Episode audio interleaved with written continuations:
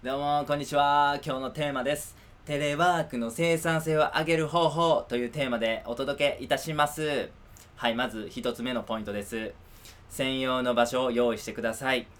できればなんですけども作業部屋を用意していただくと最高です。まあなぜかと言いますと体に仕事のスイッチを入れたいからです。例えばなんですけど食事する場所ネットフリックスを見る場所家族とくつろぐ場所テレビゲームする場所。そこと僕たちがテレワークリモートワークで作業する場所が同じ場合ですね。体からするといろんなところいろんなことをする場所という認識になってしまうんですよね。体からすると今からする作業は仕事なのか遊びなのか食事なのかこれ判断がつかない状態なんですよね。なので仕事専用の場所を用意していただくことが一番です。そうしますと体はなるほど。ここにいるってことは仕事するんだなというふうに思うことができます。仕事に集中することができます。はい。ただですねリモートワークとかテレワークの際にですねご家族がいらっしゃったりとか、まあ、場所が確保できない場合もありますよね。そういう時は、えー、工夫をぜひしてください。例えばですけどついたて。こういうもの売ってます。机の上にですね段ボール製のこのついたて、えー、をつけることによってですねえっ、ー、とまあ、作業専用の場所を用意できなかったとしてもあ今は仕事なんだなということを体に、えー、認識させることができます、はい、2つ目の工夫はフードですね、えー、無印良品でですね首にフィットする枕にいよいよフードがつきました。最高ですね。これは素晴らしい商品だというふうに思います。僕はもう即買いしました。こういうふうにですねこのフードをかぶった瞬間に仕事モードに入るような、えー、工夫というものもできますね。あと、えー、仕事中に聴く音楽とかね、ホワイトノイズみたいなものも工夫することによっては、それを聞いた瞬間に体が仕事モードに変化する、えー、ということも工夫でできます。あと、嗅覚を使った部分で言えばアロマとかお香というものも使えますね。えー、この匂いを嗅いだ瞬間に仕事モードになるみたいな匂いを用意していただくと非常に効果的です。体がですね、仕事モードになるスイッチを入れるっていうことをですね、この五感を通じて、えー、または場所を通じて、えー、そういう風なスイッチのモードを入れるということを意識してみてください。はい。2つ目のポイントなんですけども、まずは簡単な作業から始めることを心がけましょう。自宅ってスイッチが入らないんですよねなぜかというと自宅はいろんなことをする場所だからですオフィスに行けばもう仕事をする以外の選択肢がないので自然と仕事にスムーズに入ることができますが自宅はなかなかそのスイッチが入りにくいということがありますですので簡単な作業から始めることを意識してください。それによって作業にスムーズに入れます、えー、なぜ簡単な作業から始めるだけでスムーズに作業に入れるかと申しますと脳の側座角という部位が、えー、関係しています。えー、側座角っていうのは人間のやる気と言われるものを、えーと、司ってる部位なんですよね。でこの即座角からやる気を出すことによって僕たちは、えー、仕事のやる気とかですね、えーと、スムーズに仕事に入るということができるんです。えー、ただですねこの即座角なんですけどどのように刺激すればいいかっていうのが非常にちょっと面白いんですけども即座角を刺激するっていうことは刺激するにはですね作業することが一番いいんですね。なのでこれなんかパラドックスというかジレンマというかまあ面白いんですけどやる気っていうものはやることによって分泌されるっていうことが、えー、科学的に証明されてます、えー、ですのでやる気を出すという目的のためにまず始めるという、えー、そういうまあなんか卵が先か鶏が先かみたいな話になってしまっているんですが即座角を意識す、えー、即座角を刺激すればやる気が出るんだという前提に基づいてまずは何か作業を始めるということを意識してみてください。始めれば即座角が意識される、えー、刺激されることによって、えー、自然とやる気が出てきます。えー、その工夫としてなんですけども、えー、前日にですねわざと簡単な作業を残してその日の作業を終えるという工夫が、えー、非常に効果的です、え次の日その簡単な作業からスタートするんですね。そうすることによって簡単な作業を行うことは全然あの負担も少ないのでああれくらいの簡単な作業なら始めても全然ええわって体に思わせるんですよね。でその作業しているうちに即座角が刺激されて、えー、やる気が出るというメカニズムですね。まあこういう風な工夫が非常に有効です。翌日のスタートダッシュは前日の工夫から始まっているという風に思う、えー、考えていただければと思います、えー、もう一回繰り返しになりますけど簡単な、えー、やりやすい作業をわざと残して前日は終えてください。はい。あともう一つ効果的なあのやり方があるんですけどもアホなふりして即座角刺激っていうのがあります。あのまずはあのもう全然やる気がないんやけど、まあ、まずはメール1通だけはもうね体体ちゃんともう全然やる気出てないよねあなた。ごめんやで。でもほんまごめんやけど1通だけ読まして1通だけメール読ましてっていうね。そしたらもうあのやる気が出るんですよね。不思議ですよね。まあそういうふうにですね何かこう一つの作業っていうものをどうにかしてこうサクッとやってしまう。サクッとやることによってもうやる気が出てしまってあとはもう自然とあのね、えー、スムーズに入れますからまずこの最初の導入というものをできるだけスムーズにできるようにという工夫をぜひしてみてください。はい。えー、3つ目のポイントなんですけども作業は完遂することを原則にしてください。ちょっと前のねポイントとあの矛盾する部分もあるんですけどまあよく聞いていただければ違うということが分かりますんで是非、えー、聞いてください、えー、仮になんですけど僕たちが中途半端なままその日の仕事を終えたらどうなるかということを考えてみます。あのよく経験として僕はありましたし皆さんももしかしたらこのような経験されたこともあるかもしれませんが仕事が終わって実際に自由な時間プライベートな時間家族と過ごす時間みたいな時にでもですよ、えー、まだやりかけの仕事のことを無意識に考え考えてしまうことってありませんか、えー、僕はよくありました。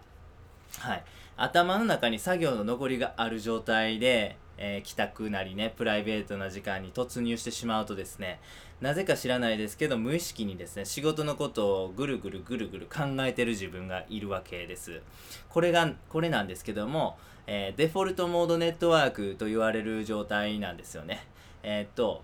これはもう僕たちの原始的な脳の仕組みなんですけども僕たちのその原始時代のえー、生活というのは非常に今よりも危険が多かったわけですよね、えー、猛獣に襲われたりとか飢餓になったりとかあるいは天候とかね天才的な部分で、えー、いつ死んでもおかしくないという状況に、え置かれていました。ですのでですね無意識のうちにでも警戒する。無意識のうちにでも何か危機感を持つことによって自分たちの生存の可能性を上げてきたんですよね。その名残としてこのデフォルトモードネットワークというのは僕たちの今の脳にもあの働いているわけなんです。このデフォルトモードネットワークというのはネガティブな思考になりやすいという特徴があります。まあ、先ほどもご説明しましたけど、ネガティブな思考をわざと発生させることによって危機感、えー、体に緊張をえー、保つことによってですね、えー、あらゆる困難とか危機に対応しやすい状態を作り出すという目的があるためです。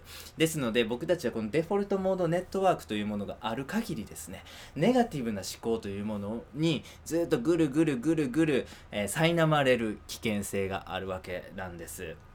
えー、まあ、これは生存本能ですから、まあ、仕方ない部分ではあるんですよね。ただですね、このデフォルトモードネットワークのデメリットは先ほど申しましたように、ネガティブな思考になってしまうんですよね。せっかく仕事が終わって、えー、家族との団らん、自分の好きなことに使える時間になったのにもかかわらず、ネガティブな思考でその時間を過ごすということは避けたいですよね。ぜひもったいないですから、そういうことはやめたい。ではこのデフォルトモードネットワークを止めるためにはどうすればいいのか。それは頭にそのデフォルトモードネットワークが発動する材料を残さないということなんですよね。簡潔に言いますと作業を完結させるということが一番なんです。はい、それによってですね頭はすっきりした状態で、えー、プライベートの時間に突入できます。えー、突入することができます。それによってですね、デフォルトモードネットワークが働くような原因となるものが頭にないので、僕たちは楽しんでプライベートを過ごすことができるんですよね。得てしてですけども、リモートワーク、テレワークというのは、その仕事と、えー、プライベートの空間という、えー、境目、えー、明確な違いというものがなくなってしまうのでどうしてもダラダラ作業してしまったりとか長時間作業してしまったりということがあるんですよね。まさに僕たちがこのリモートワークというものを、えー、健康的に過ごしていくためにはですね作業する時間とプライベートな時間というものをはっきりとえ、区別させるという必要があるんです。ですのでこのデフォルトモードネットワークというものが発動している限りですね。僕たちは常に仕事モードで活動していることになるので非常にこれはメンタル的に疲労えー、負担が大きい状態と言えます。ですので、ぜひぜひですね、このデフォルトモードネットワークを止めるという意識を、えー、心がけてください。そのためには作業を完結させるということがポイントになってきます。ただですね、仕事によっては、その日その日によって、えー、まあ、完結できるものもあれば、え、長期プロジェクトとか、まあ、何ヶ月にもわたって仕事するようなプロジェクトもあると思います。その日によって、えその仕事をですね、完結できないものもあると思うんですよね。そういう時はですね、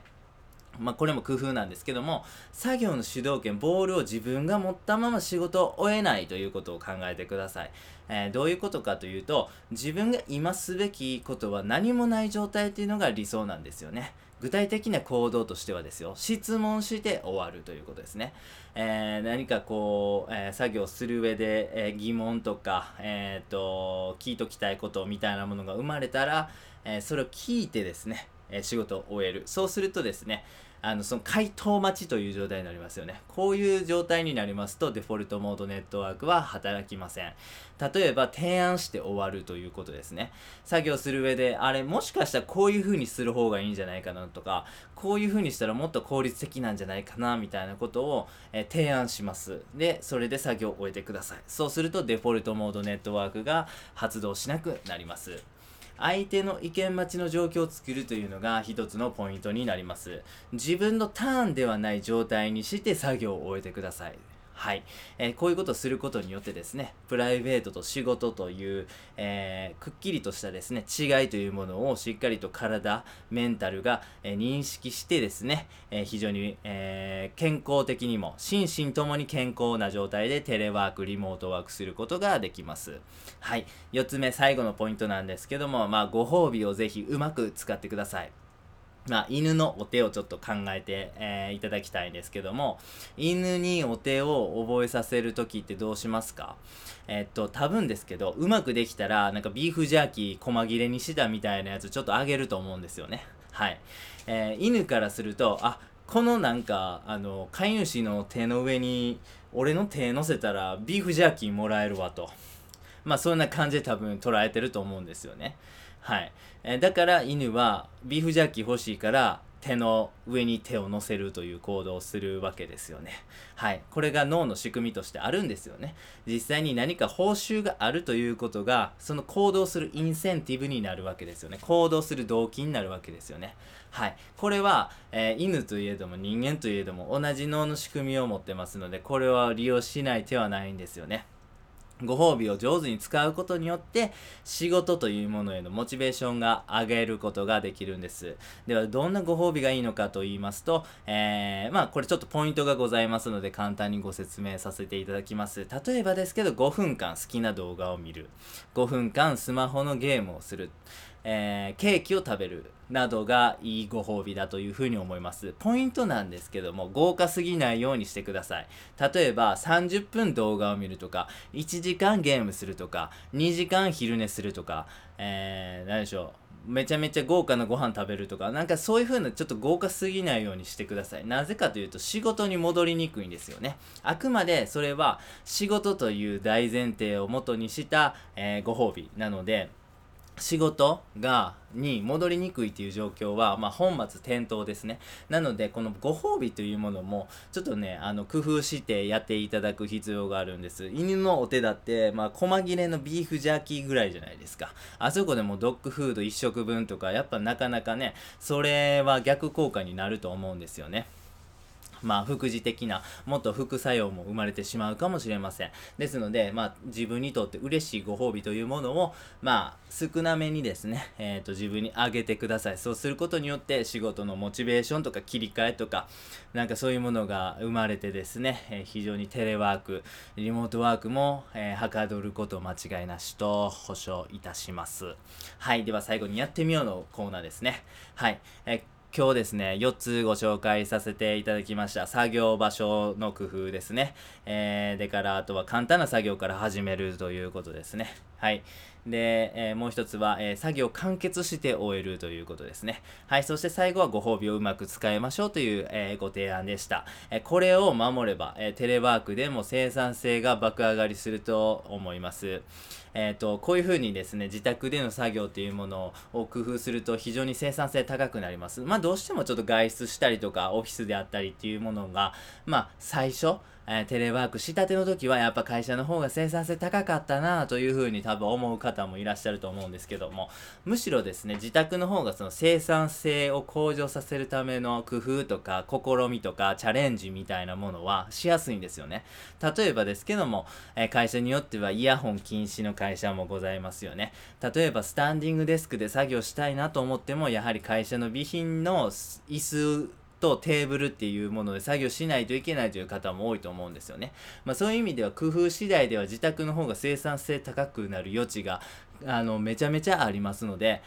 これを機にですね、このリモートワーク、テレワークというものが今後一般化することは見えてますので、ぜひですね、自宅での生産性がオフィスとか、えー、外で作業するよりも生産性が高くなるように、どんどん工夫とかね、チャレンジをしていっていただきたいなというふうに思います。えー、僕もですね、えー、フリーランス、まあ、独立してからですね、自宅で主に作業してるんですけども、会社員時代と比べてですね、はるかに生産性が高くなりました。まあ、それはいろんな、え試み、工夫みたいなことをチャレンジしてしかもそのレベルがどんどん上がってきた結果なんですよね。ただやっぱりそのオフィス会社員として働く時に制限がある中で場所の制限とか備品の制限とかがいろいろある中で今の生産性というものをえー何でしょうね、えー、実現することができるかと言いますとあそれは多分できなかったというふうに思います。そういう意味でもこのテレワークリモートワークというのは自分の生産性を上げるめちゃめちゃ大きなチャンスだということを、えー、ぜひですね、えー、ご自覚いただきましてですね、えー、より良いキャリアを築いていきましょう。はい。では本日は以上になります。ありがとうございました。